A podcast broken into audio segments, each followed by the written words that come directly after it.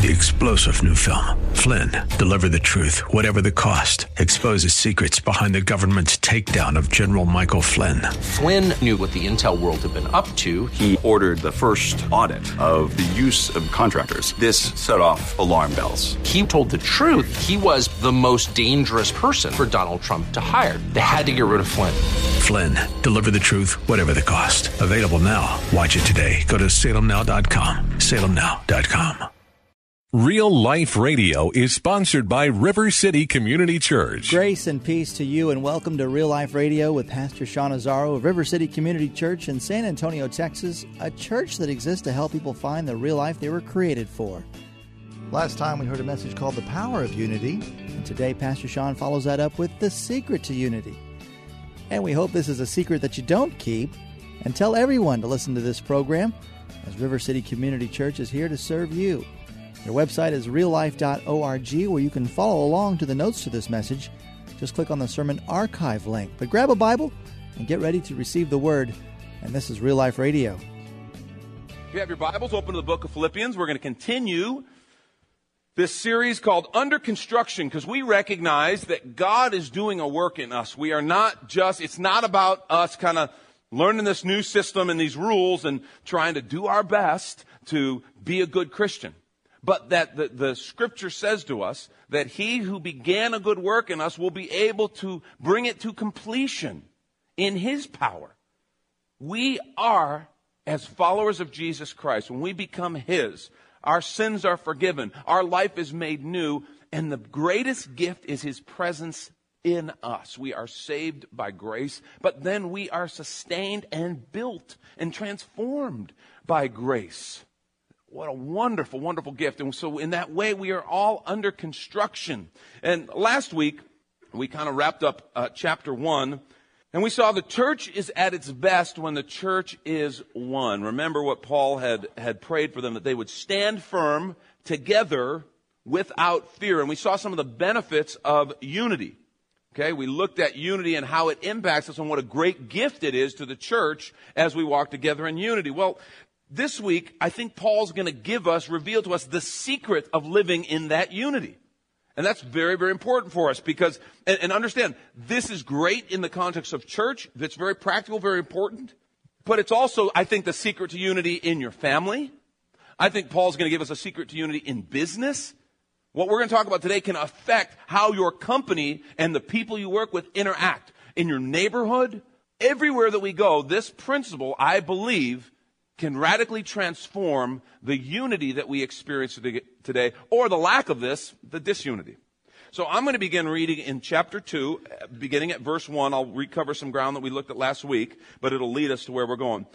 If you have any encouragement from being united with Christ, if any comfort from his love, if any fellowship of the Spirit, if any tenderness and compassion, understand please, these are rhetorical statements that Paul's making you could translate this since you have, because Paul has said in his other epistles, he says throughout this, there is, of course, encouragement from being united with Christ. There is comfort from his love, fellowship of the Spirit, tenderness and compassion. The way we should read this is he's, he's implying, yes, since you have experienced these things, in verse 2 he says, then make my joy complete by being like-minded, having the same love, being one in spirit and purpose. Be unified with a bond that is so far beyond anything else one in spirit, one in purpose, like minded. And verse 3 now, he goes on and unpacks this a little bit, what this looks like. He says, okay, do nothing out of selfish ambition or vain conceit, but in humility, key word there, consider others better than yourselves. How is that possible? Because they're not better. I mean, as I look around, I'm better than most, right? You're looking back at me, no, no, Sean, you're definitely not. Yeah, well, don't worry about me for a second. How about you? You're better than most, right? It's real easy to get in that mindset. Well, how is it possible for me to, in humility, consider others better than myself? Each of you should look not only to your own interests, but also to the interests of others. And that's one of those things. Think of others as better. Well, you know, it's like when someone says to you, you always think you're right. You ever have someone say that? I, I have people tell me that. Okay? You always think you're right. And I'm like, Of course. if I thought I was wrong, I'd change. I'm not walking around going, No, I know I'm wrong on this, but I'm going to stick with it. It's working for me. I'm wrong, but I'm going with it. No, if I knew I was wrong, I would change. I mean, right? Doesn't that make sense? We all think we're right. That's why we're doing what we're doing. How is it possible for me to think of others better than myself? It has to change. I have to begin to change in the way I see myself, which we're going to talk about in a minute. But what about this idea of putting the interest, look out, not, not only to your own interest, but also the interest of others? I have this thing built in me called a survival instinct. And so do you. And we have been taught in culture and by conditioning and by our carnal nature that at times my survival instinct and my self-interest requires that I push you and your self-interest out of the way. Paul is saying to us here, he's, he's challenging us to act in a way that is at times unnatural to our carnal nature and the culture that raised us and the way we were, and I don't mean taught to appear how we really are. Verse 5, your attitude. Now, by the way, this, this passage of Scripture is one of the premier, and you're like, okay, you're talking about the authoritative Scripture. All right, well, I understand that. This passage is one of the most significant, beautiful, powerful passages in all of Paul's epistles, and all of the New Testament, probably all of Scripture, as he unfolds the secret to living in this different kind of unity. Verse 5 Your attitude should be the same as that of Christ Jesus. Which we understand, you know, our mission is to make disciples who love God, love others, and serve the world. Well, that's what disciples are.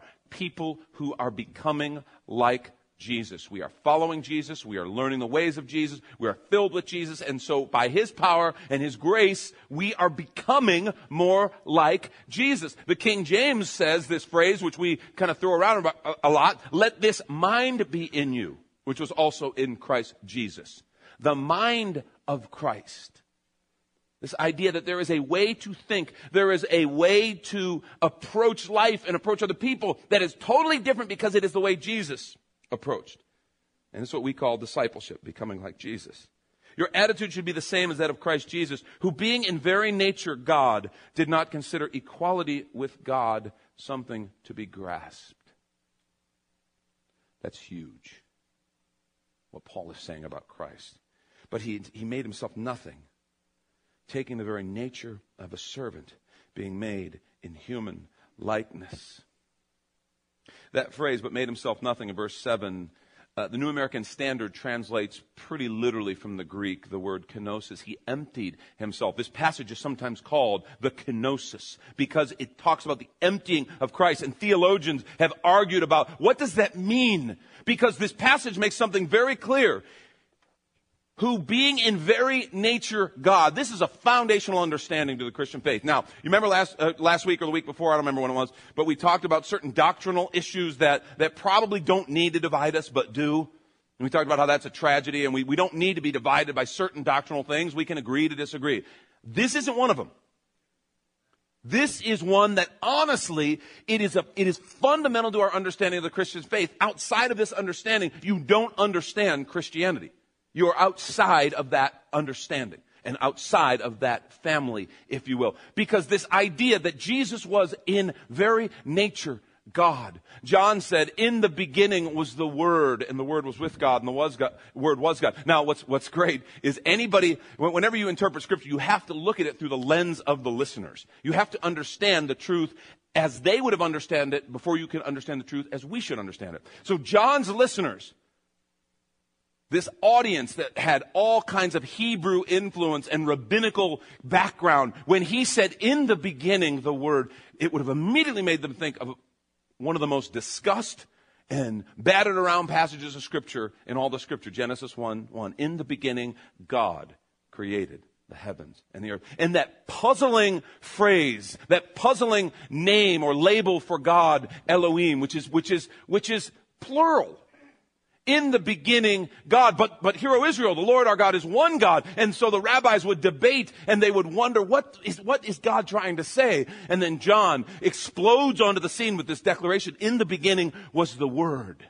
And the Word was with God. And the Word was God. And then in verse 14 he says, and the Word became flesh and dwelt among us. This radical idea. God himself becoming flesh. And there are those who will argue Jesus himself never claimed to be God. I am sorry, they're wrong. If, again, you have to look at the, the scripture through the lens of the people hearing it. When Jesus made the statement, and they wanted to stone him for it, when he made the statement, before Abraham was, I am, them's fighting words in Hebrew and you are listening to Real Life Radio, a service of River City Community Church. And let's take a short break in this message called The Secret to Unity with this study in the book of Philippians. And you can find this message at reallife.org under the sermon's archive link, plus see all the upcoming events happening at River City Community Church. Again, all the information is at reallife.org. Do you ever look at your life and feel like you were made for something more? Jesus made a simple statement The thief comes to steal, kill, and destroy, but I came to give you abundant life, real life. I talk to a lot of people, and many seem to feel like they're settling for a whole lot less. Hi, I'm Sean Azzaro, pastor of River City Community Church, and we are so convinced that we were made for something better. We call ourselves a church for real life.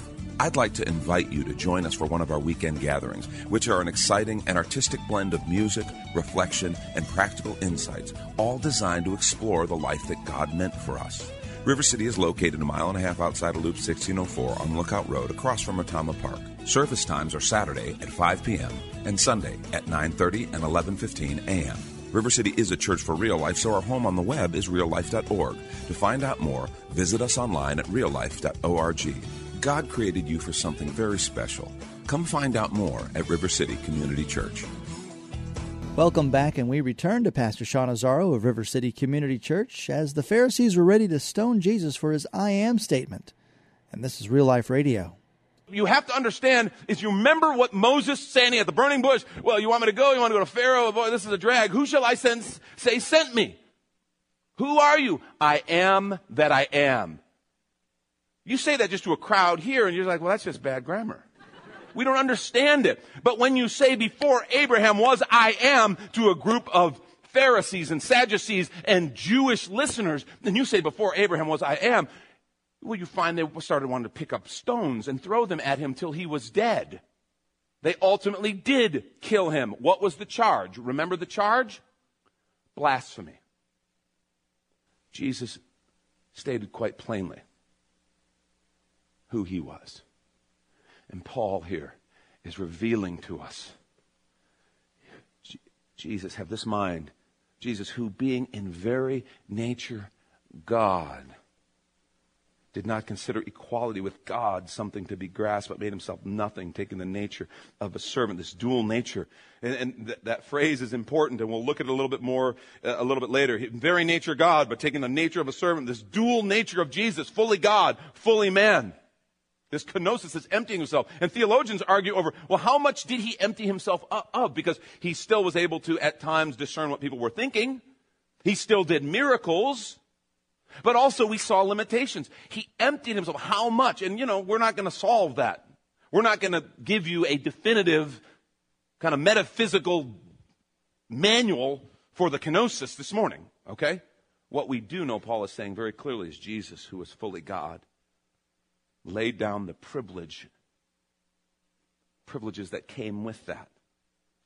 And he became fully God and fully man, taking the very nature of a servant, being made in human likeness, and being found in appearance as a man, he humbled himself and became obedient to death, even death on a cross.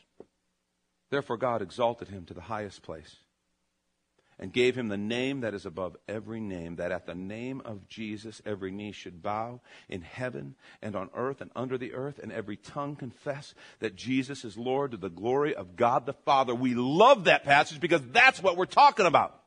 We're talking about the power and the grace of Jesus, His presence, His name. We love the omnis, right? Omnipresent, omniscient, all powerful, omnipotent. We love those. That's the God we like. But what, what, we have to remember is we serve the God who laid all that down. You see, Paul displays, he's talking about unity and he's now kind of leading us into discussion. Okay, how do we do this? And he lays on our lap the incredible hum- humility of our God. And I have to tell you, folks, as I studied the scripture, that is one of the most shocking, and you know, if you really, if you really got into almost scandalous ideas about God, his incredible humility. I mean, really, think about the humility of God. He creates the whole world, speaks it into existence, everything from nothing. And how much of the Bible do we dedicate to it? Two chapters. Gives 12 chapters to the life of Abraham. We have a humble God. I'm sorry if you or I had like created everything by just speaking it, I probably would have expounded a little more. Oh, and here's the cool part. Let me say, I just I said it in a certain way, and then look, there's an antelope. And it was awesome. I mean, really, uh, there's this, there's this incredible humility in God when inspiring the scriptures. He, he, the important idea is God created everything. That's it. He spoke it into, he delivered, it's not a science textbook. People who try to make the Bible a science textbook are barking up the wrong tree. God was deliberately vague when he said, he spoke it and it happened. 12 chapters on the life of Abraham. And God's like, oh yeah, no, no, I created everything and that is awesome and you need to know that. But let me introduce you my friend Abraham. Let me tell you about Abraham. And 12 chapters of Abraham. What's, what's God's priority in the scripture? Telling us about his plan to redeem mankind and to walk with mankind and how that all began, at least with a people, with Abraham. Your attitude should be the same as that of Jesus. Jesus being held up as this shining example of humility. There's power in humility. We like to say around here that there's no situation that can't be made better by greater humility. Think about that for a minute. Think of how many problems are caused by pride. This, could get a little ugly this morning. I just want to say up, front. And just know, as hard as it is to sit and listen to it, it's way harder to say it, like with your whole family in the room. So, you know, it just, we, we suffer together, okay? How many problems could be made better by humility? How many problems were made worse by pride? I'll bet we could all name issues. We got a problem, and then we respond in pride. We puff up in pride, and now we just made the problem worse. And we made the division greater, the barrier wider, all the things. And in this every area. In my marriage, I can think of situations when I responded in humility and it made the problem better. I can think of situations where I responded in pride, and I won't tell you which, are, which number is greater. you worry about your marriage right now, okay? I can tell you at times when I responded in pride, and I ju- all I did was make the situation worse. All I did was make the road harder make the, make the ground a little harder, make the journey a little farther. I set myself back on my goal of having a great marriage, parenting with my kids. When I parent with humility in my leadership, things are better. Relationships are better. When I parent with pride, all I do is make the problems bigger. All I do is make the divisions greater. Paul is showing us the humility of our incredible Jesus as the secret to living in unity as a church, but also in business, at home, school, with my neighbors, it's the people I run into all the time. It saddens me how many times I will walk away from an encounter where I acted or I responded. Maybe someone did something wrong. It doesn't matter. I acted or responded in pride. And I walk away, and the Spirit, who's always there and is ruthless about this kind of thing, you know him, immediately says, You know what? You shouldn't have responded that way. And I know he's right, and I know things aren't any better. In fact, they're worse now. And I know now I have another. I had one problem before, now I have two to fix. Good news humility will help both of them. Here's what Paul is saying, real plainly. The secret to unity, secret to the unity of the body is the humility of Jesus. The secret to the unity of the body is the humility of Jesus. He gives us what I like about this passage so much, uh, uh, aside from the fact that it is just this incredible, this, this incredible description of Christ. Some, some commentators and scholars think that this may have been an ancient hymn that Paul actually is quoting about Jesus that, that had been that had developed at the time and was known at the time, and he now brings it in. And by the way, whether he did or didn't, and, and people disagree whether this Paul just came up with these these phrases or he's bringing other phrases in. The minute he does it, it becomes authoritative scripture. The minute he writes it down in this passage under the inspiration of the Holy Spirit, it's okay for him to quote and it now becomes God's word to us. But some believe that it's this, this ancient hymn. Whether Paul was the first one to pen these phrases or whether they were experienced before him, Paul said, Yes, this is it. This is what I'm trying to say to you. He makes four very clear expressions of the humility of Jesus that we can incorporate in our lives clear to us. And honestly, there are issues that you and I are facing today that will be made better if we will incorporate these four expressions of the humility of Jesus into our lives. Here's four recommendations. Number one, adopt an accurate view of self.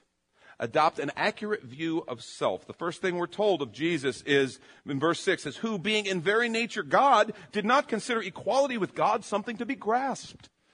He wasn't insecure. He was God. And he knew it and he didn't have to grasp for it. There's a very cool parallel uh, between this passage in Philippians and John 13, uh, 3 through 5. In John 13, Jesus is washing the disciples' feet. You remember in the upper room? Listen to what we read right before that. In verse 3, John 13, beginning at 3, says, Jesus knew that the Father had put all things under his power, and that he had come from God and was returning to God. That's pretty good, right?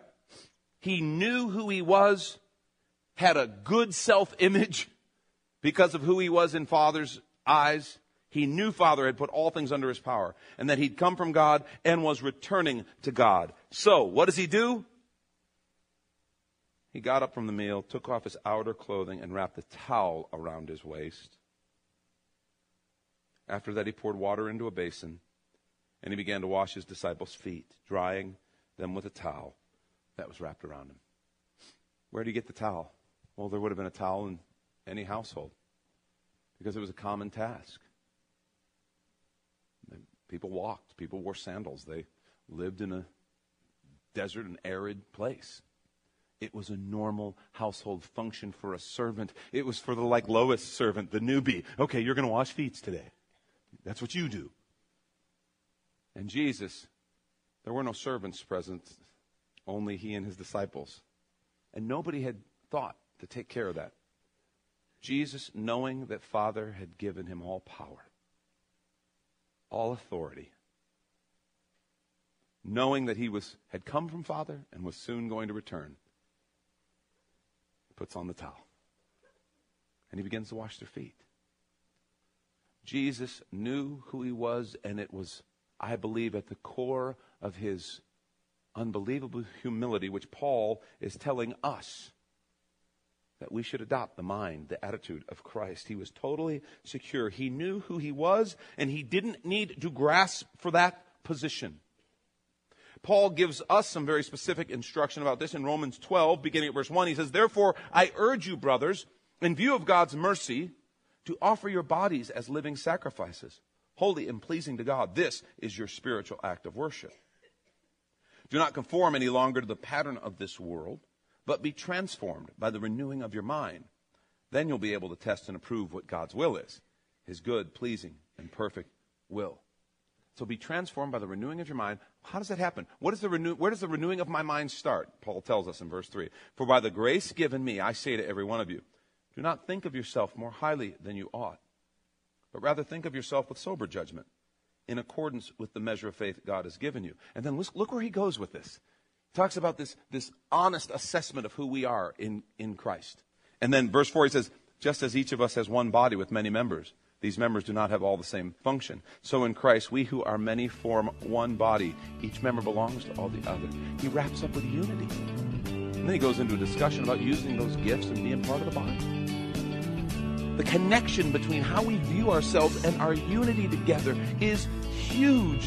And we begin by understanding who we are in God's eye. And next time we'll hear the conclusion to this message called The Secret to Unity. As you've been listening to Radio for Real Life with Sean Azzaro, the pastor of River City Community Church, located on Lookout Road right behind Rotama Park. You can see all the details, directions, and service times at reallife.org. If you'd like to call the church, the number is 210 490 5262. As Radio for Real Life is a service of River City Community Church, we hope you join us again next time for more Real Life. Do you ever look at your life and feel like you were made for something more? Jesus made a simple statement The thief comes to steal, kill, and destroy, but I came to give you abundant life, real life. I talk to a lot of people, and many seem to feel like they're settling for a whole lot less. Hi, I'm Sean Azzaro, pastor of River City Community Church, and we are so convinced that we were made for something better. We call ourselves a church for real life. I'd like to invite you to join us for one of our weekend gatherings, which are an exciting and artistic blend of music, reflection, and practical insights, all designed to explore the life that God meant for us. River City is located a mile and a half outside of Loop 1604 on Lookout Road across from Otama Park. Service times are Saturday at 5 p.m. and Sunday at 9:30 and 11:15 a.m. River City is a church for real life, so our home on the web is reallife.org. To find out more, visit us online at reallife.org. God created you for something very special. Come find out more at River City Community Church. Three star general Michael J. Flynn, head of the Pentagon Intelligence Agency, knew all the government's dirty secrets. He was one of the most respected generals in the military. Flynn knew what the intel world had been up to. He understood its funding. He ordered the first audit of the use of contractors. This set off alarm bells. The explosive new documentary, Flynn, Deliver the Truth, Whatever the Cost, uncovers the facts behind this scandal. Flynn told the truth. He was the most dangerous person for Donald Trump to hire. I find out the worst enemy that I'm going to face in my life is right here in America. They took my assessment and they wanted me to change it. And I was like, I'm not changing it. They had to get rid of Flynn. With in depth interviews, archival footage, and never before seen personal records of the man behind the headlines. I just felt like I was drowning. Flynn, deliver the truth, whatever the cost. Available now. Watch it today. Go to salemnow.com. Salemnow.com.